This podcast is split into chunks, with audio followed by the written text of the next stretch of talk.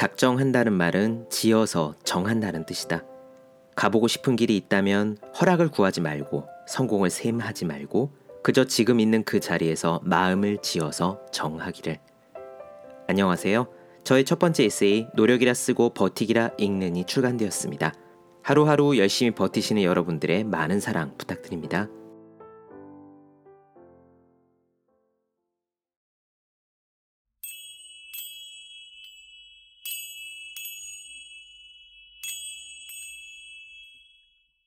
네, 안녕하세요. 본격 공부 작업 학회 서울대는 어떻게 공부하는가 한지우입니다.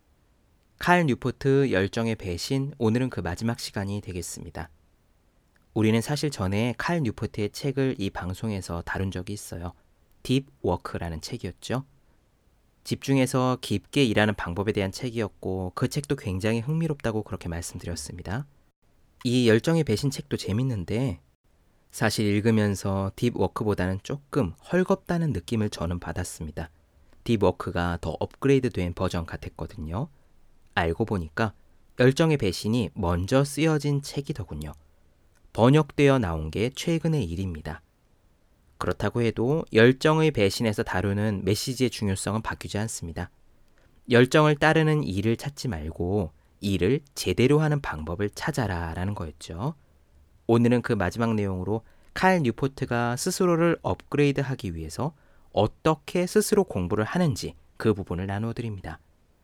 공부는 학생이나 수험생들만 하는 거라고 착각하기 쉬운데 이미 직업 일선에 나오신 분들, 더 이상 시험을 위한 공부를 하실 필요는 없는 분들께 오늘 이야기가 도움이 될 것 같습니다. 어쩌면 이것이 진정한 평생 공부법인지도 모르겠어요. 이 책의 우리말 제목이 열정의 배신이고 열정을 따르지 말라고 칼 뉴포트가 말하긴 하지만 저는 그 말에 100% 완전히 동의하는 건 아닙니다. 열정은 확실히 중요한 가치입니다. 열정이 있어야 더 끈기 있게 오래 노력할 수 있죠. 다만 제가 생각하는 열정은 금요일 밤에 클럽에 가고 싶어서 마음이 방방 뜨는 여름 휴가 때 해외여행을 갈 생각에 신나서 자정이 지나도 잘 생각을 안 하고 인터넷을 뒤지는 그런 열정과는 조금 다릅니다. 장인의 열정이에요. 지속적으로 끈기 있게 불편함과 괴로움을 이겨내면서 당장 성과가 나오지 않아도 오랜 시간 매달리는 그런 식의 열정이 제가 생각하는 열정입니다. 이런 열정은 일을 할수록 커지고요. 실력이 늘수록 열정도 커져 갑니다. 이 책을 읽으면서 제가 개인적으로 기뻤던 점은요. 제가 회사를 나와 글쓰기와 독서 그리고 강의에 매진하고 있는 지금 일상이 칼 뉴포트가 이야기하는 제대로 일하는 법에서 크게 틀리지 않았구나 하는 사실이었습니다. 꽤 몇 년 동안 꾸준히 버텼고 지금도 이렇게 버티고 있습니다. 저의 이런 버티기가 칼 뉴포트가 말하는 제대로 일하는 법과 다르지 않았습니다. 마지막 이야기 들어보시죠. 바로 시작할게요.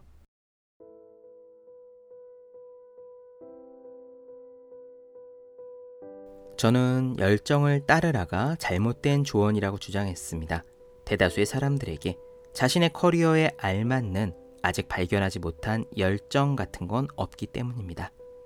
자신에게 맞는 일을 찾는 길은 그보다 복잡한 과정을 거친다고 했습니다. 이런 통찰은 이번 탐구에서 처음으로 얻은 게 아니라 사실 제가 오랫동안 의심해 오던 바였죠. 이 직관의 씨앗은 이미 오래전에 심어진 셈입니다. 열정에 대한 제 의심은 고등학교 시절로 거슬러 올라가 친구와 함께 웹 디자인 회사를 설립했던 때로부터 시작됐습니다. 우린 회사 이름을 프린스턴 웹 솔루션이라고 지었죠. 설립 계기는 뭐 대단치 않습니다. 닷컴 붐이 한창인 1990년대 후반이었고 언론은 온통 수백만 달러를 벌어들인 10대 CEO들의 이야기로 도배되던 시절이었지요. 이에 솔깃해진 제 친구와 저는 평범한 여름방학 아르바이트보다는 분명 더 많은 돈을 벌 기회가 있으리라 생각했습니다. 제 또래 세대들에게 열정을 따르라는 직업적 조언을 거부하는 건 마치 신성 모독처럼 여겨지죠. 하지만 저는 그런 식의 열정을 한 번도 느껴본 적이 없었는데 아마 이 프린스턴 웹 솔루션 덕분이 아닐까 생각합니다. 이미 얘기했듯이 창업 과정은 열정과는 아무 상관도 없었거든요. 친구와 함께 회사를 잘 돌아가게 만들 방법을 아무리 고민해봐도 결국은 희소하고 가치 있는 능력이 답이라는 결론에 계속 이를 뿐이었죠. 물론 우리의 커리어 자산은 갖가지 재미있는 경험들을 보상해 주었습니다. 정장을 입고 고객사 회의실에 가서 PT를 했고 10대가 사기엔 부담스러운 금액의 물건을 구입하는 것도 걱정 없었죠. 창업을 대견하게 여긴 선생님들은 회사 일 때문에 학교 수업에 빠지는 것을 허락해 주었고 잡지에 우리에 관한 기사가 실리고 신문사에선 사진을 찍어 가기도 했습니다. 이 모든 경험이 명문대에 진학하는 데 분명 큰 역할을 해줬을 테고요. 이를 통해 저는 마음 깊은 곳에 영혼을 찾는다고 해서 인생이 흥미로워지진 않는다는 사실을 배우게 됐습니다. 말하자면 프린스턴 웹 솔루션이 직업적 행복에는 천직을 찾겠다는 소명 의식이 필요하다라는 생각을 갖지 않도록 예방 주사를 놔줬다고나 할까요?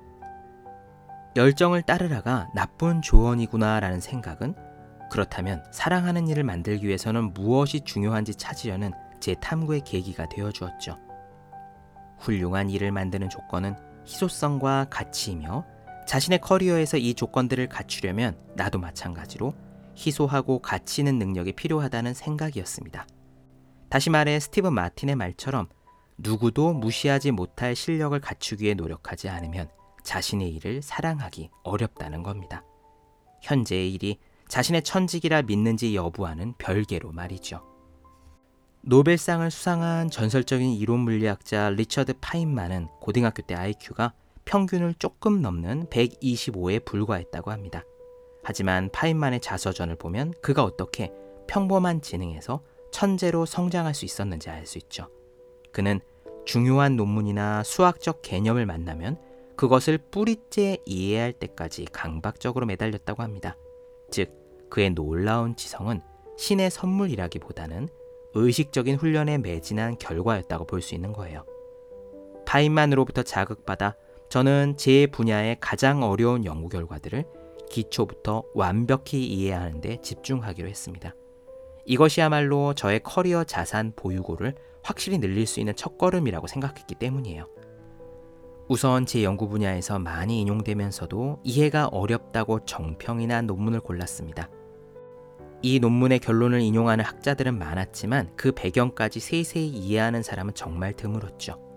이 악명 높은 논문을 완벽히 이해하는 것이 의식적 훈련에 몰두하기로 한 결심을 이행하는 좋은 시작점이 되리라 여겼던 겁니다. 그리고 제가 얻은 첫 번째 교훈은 이런 식으로 능력을 개발하는 것은 정말 어렵다라는 깨달음이었어요.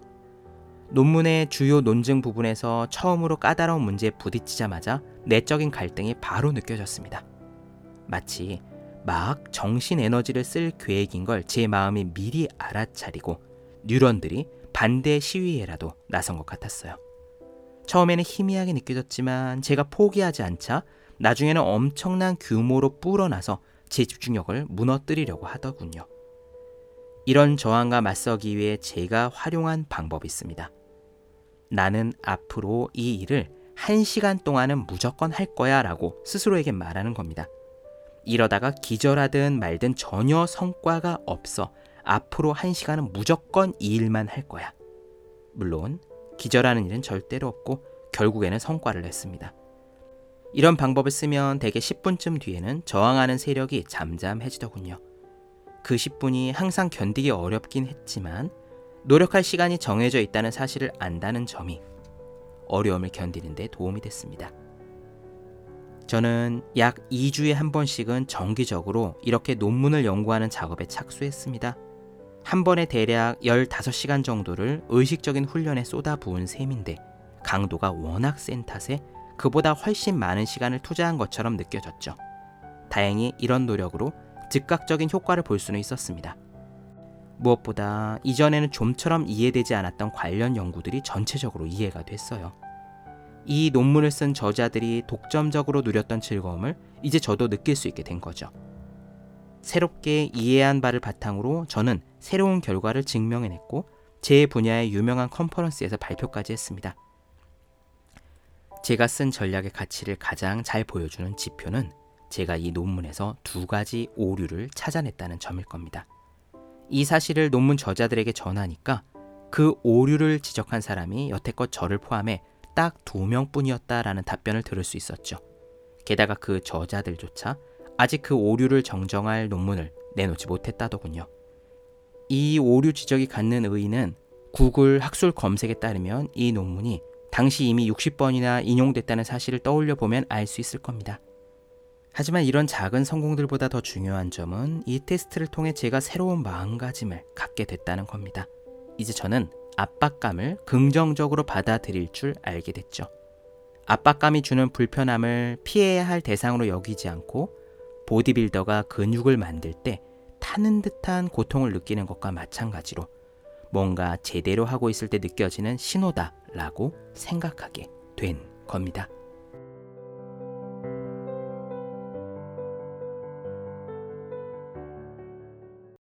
네, 본격 공부 자극 팟캐스트 서울대는 어떻게 공부하는가 칼 뉴포트 열정의 배신 나눠드렸습니다. 더 많은 이야기에 궁금하신 분들은 제 유튜브 채널 제우의 서재, 네이버 블로거 생의 즐거운 편지, 카카오 브런치 한지우 브런치, 인스타그램 해시태그 서울대는 어떻게 공부하는가 검색해 주시면 좋겠습니다. 또 하고 싶은 일과 해야 하는 일 사이에서 고민하며 썼던 첫 번째 제 에세이 노력이라 쓰고 버티기라 읽는 공부하시는 모든 분들을 위해 어떻게 공부하는 게 효율적인 설명한 혼자 하는 공부의 정서 그리고 책상에 올려두고 매일 공부하고 싶어지는 365 혼공 캘린더 아직 읽지 않으셨다면 꼭 한번 읽어보셨으면 좋겠습니다. 그럼 오늘 여기까지 할게요. 전 다음 시간에 뵙겠습니다. 여러분 모두 열심히 공부하십시오. 저도 열심히 하겠습니다.